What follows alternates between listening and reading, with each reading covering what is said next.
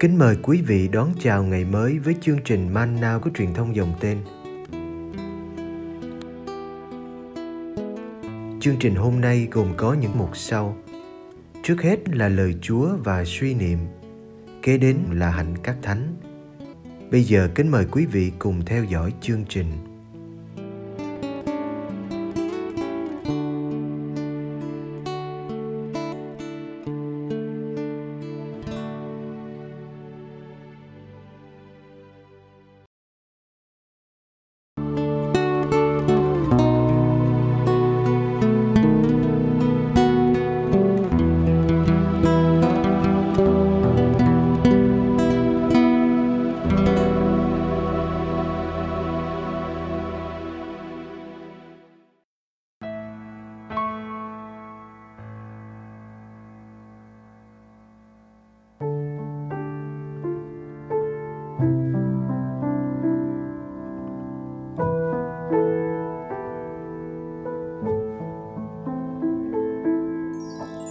Đức Giêsu trốn sang Ai Cập, từ Ai Cập về đất Israel. Matthew chương 2 Khi các nhà chiêm tinh đã ra về, thì sứ thần Chúa hiện ra báo mộng cho ông Du Xe rằng: Này ông, dậy đem hài nhi và mẹ người trốn sang Ai Cập và cứ ở đó cho đến khi tôi báo lại, vì vua Herode sắp tìm giết hài nhi đấy. Ông Du Xe liền trỗi dậy và đang đêm đưa hài nhi và mẹ người trốn sang Ai Cập. Ông ở đó cho đến khi vua Herode băng hà để ứng nghiệm lời Chúa phán xưa qua miệng ngôn sứ rằng ta đã gọi con ta ra khỏi Ai Cập. Sau khi vua Herode băng hà, sứ thần Chúa lại hiện ra với ông Du Xe bên Ai Cập, báo mộng cho ông rằng Này ông, dậy đem hài nhi và mẹ người về đất Israel, vì những kẻ tìm giết hài nhi đã chết rồi. Ông liền trỗi dậy, đưa hài nhi và mẹ người về đất Israel. Nhưng vì nghe biết Akhelao đã kế vị vua cha là Herode, cai trị miền Jude, nên ông sợ không dám về đó. Rồi sau khi được báo mộng, ông lui về miền Galilee và đến ở tại một thành kia gọi là Nazareth để ứng nghiệm lời đã phán qua miệng các ngôn sứ rằng người sẽ được gọi là người Nazareth.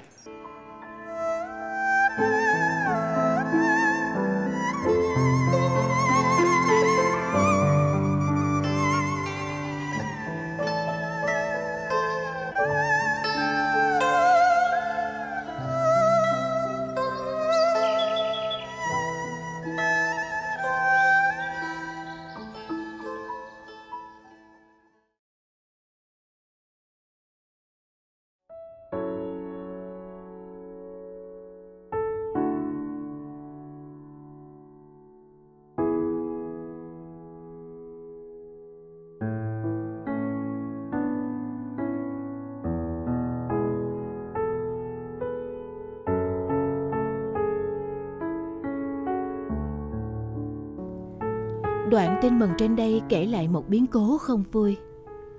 Con Thiên Chúa bị Herode đe dọa tính mạng. Được mộng báo, đang đêm Giuse phải đem gia đình đi trốn.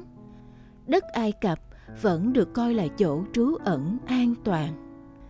Nhưng ngay cả khi vua Herode lìa đời, mối đe dọa vẫn còn tồn tại.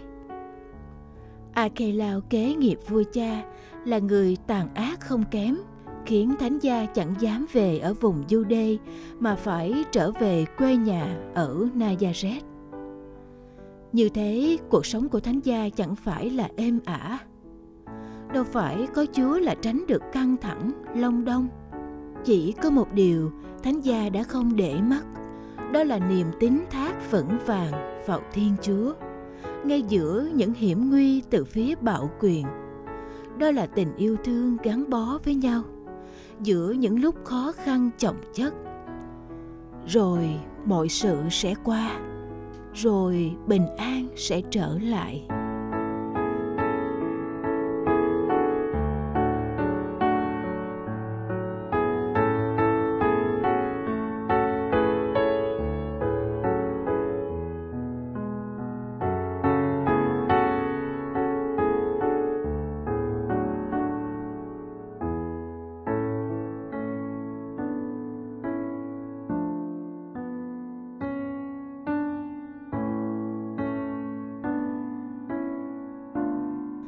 Nhìn lại cuộc sống thánh gia, ta thấy có nhiều sóng gió. Có lúc tưởng chừng như tan vỡ khi thánh du xe định rút lui. Có lúc bối rối khi ở Bethlehem không tìm ra chỗ trọ. Có những ngày đồn đáo tìm con trong nước mắt. Có lúc họ hàng tưởng Đức Giêsu mất trí nên đi bắt về. Và nhất là có lúc mẹ phải đứng bên xác con. Thánh gia chẳng được hưởng một chút ưu đãi nào. Một gia đình vô cùng thánh thiện và gương mẫu cũng phải chịu bao khổ đau và nghịch cảnh. Nhờ đó, mọi gia đình Kitô hữu khác có thể yên tâm đứng vững giữa những lúc mây mù.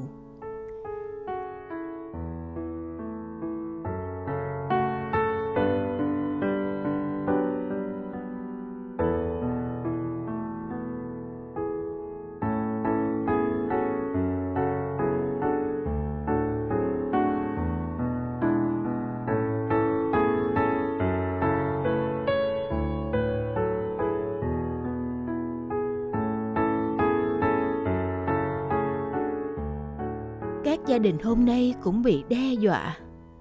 Có những gia đình quá nghèo túng và nợ nần. Có những trẻ thơ bị thất học, bị bỏ rơi, bị lạm dụng. Mối đe dọa lớn nhất là thiếu vắng tình yêu. Có những xung đột giữa vợ chồng, giữa cha mẹ và con cái. Kết quả là nạn phá thai, ngoại tình, ly dị gia đình chẳng còn là dòng suối ngọt ngào, nơi mọi người lớn lên nhờ yêu và được yêu. Nhờ kiên nhẫn lắng nghe, nhờ dịu dàng đối thoại, nhờ bầu khí cảm thông khiến người ta dám chấp nhận nhau.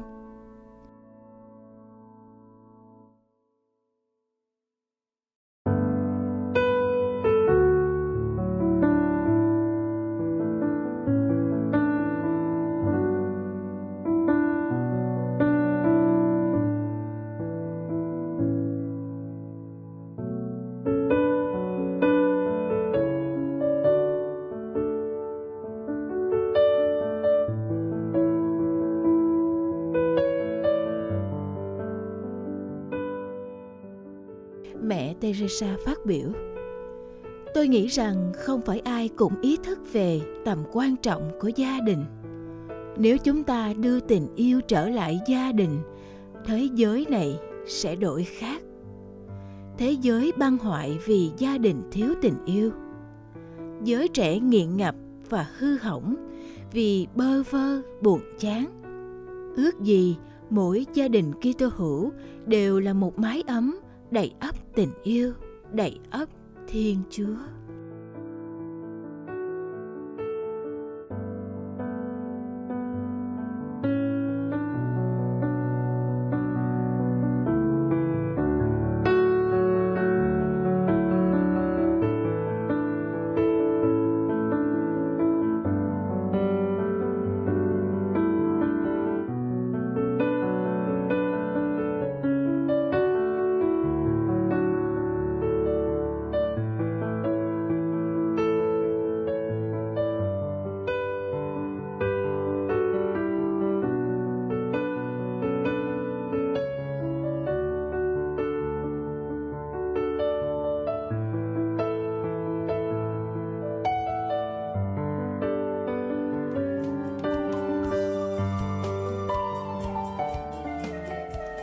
Lạy Chúa Giêsu, sau hơn 30 năm sống dưới mái nhà ở Nazareth, Chúa đã thành một người chín chắn và trưởng thành, sẵn sàng lãnh nhận sứ mạng cha giao.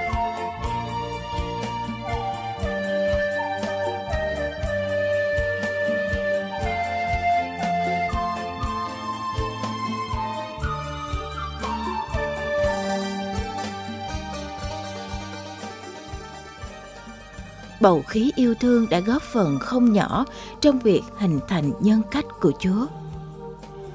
Chúa đã học nơi Thánh Du Xe sự lao động miệt mài, sự mau mắn thi hành thánh ý Thiên Chúa, sự âm thầm chu toàn trách nhiệm đối với gia đình.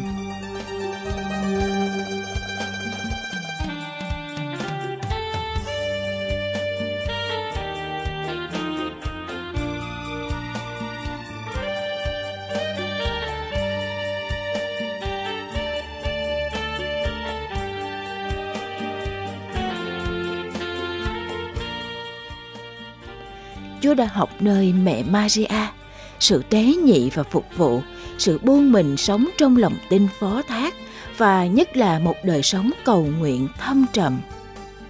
Xin nhìn đến gia đình chúng con, xin biến nó thành nơi sản sinh những con người tốt, biết yêu thương tha thứ, biết cầu nguyện và phục vụ.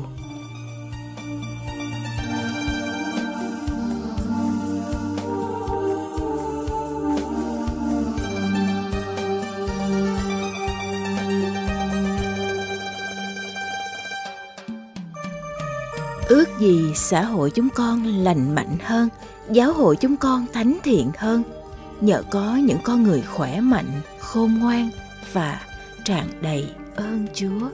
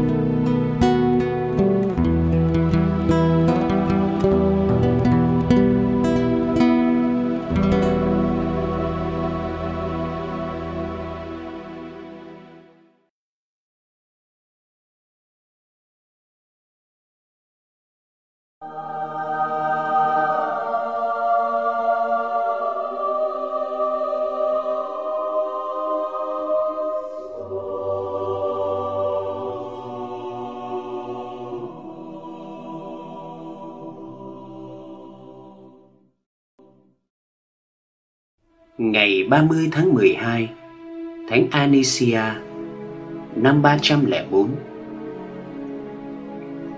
Thánh Anicia sống ở Thessalonica vào cuối thế kỷ thứ hai.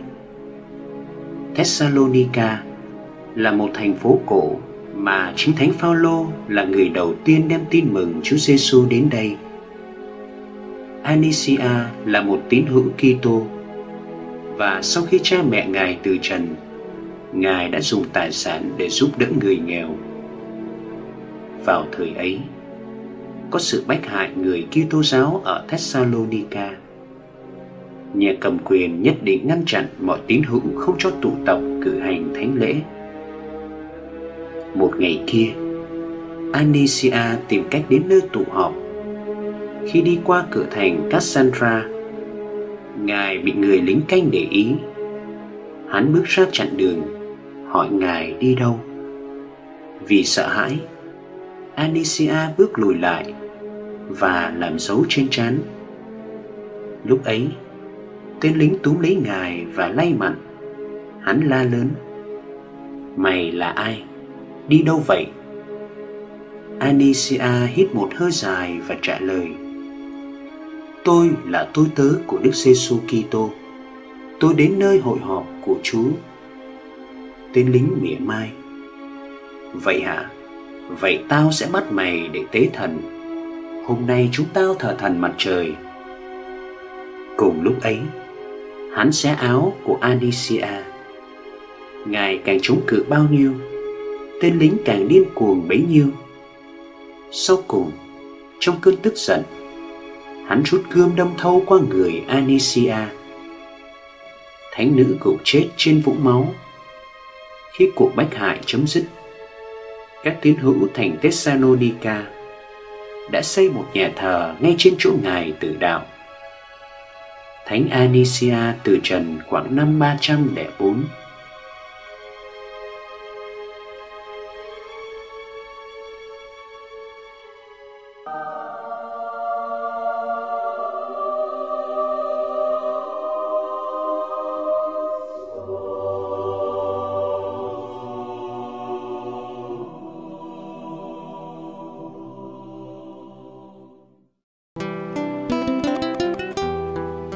Cảm ơn quý vị đã theo dõi chương trình. Kính chúc quý vị một ngày mới tràn đầy niềm vui và ân sủng của Chúa và mẹ Maria.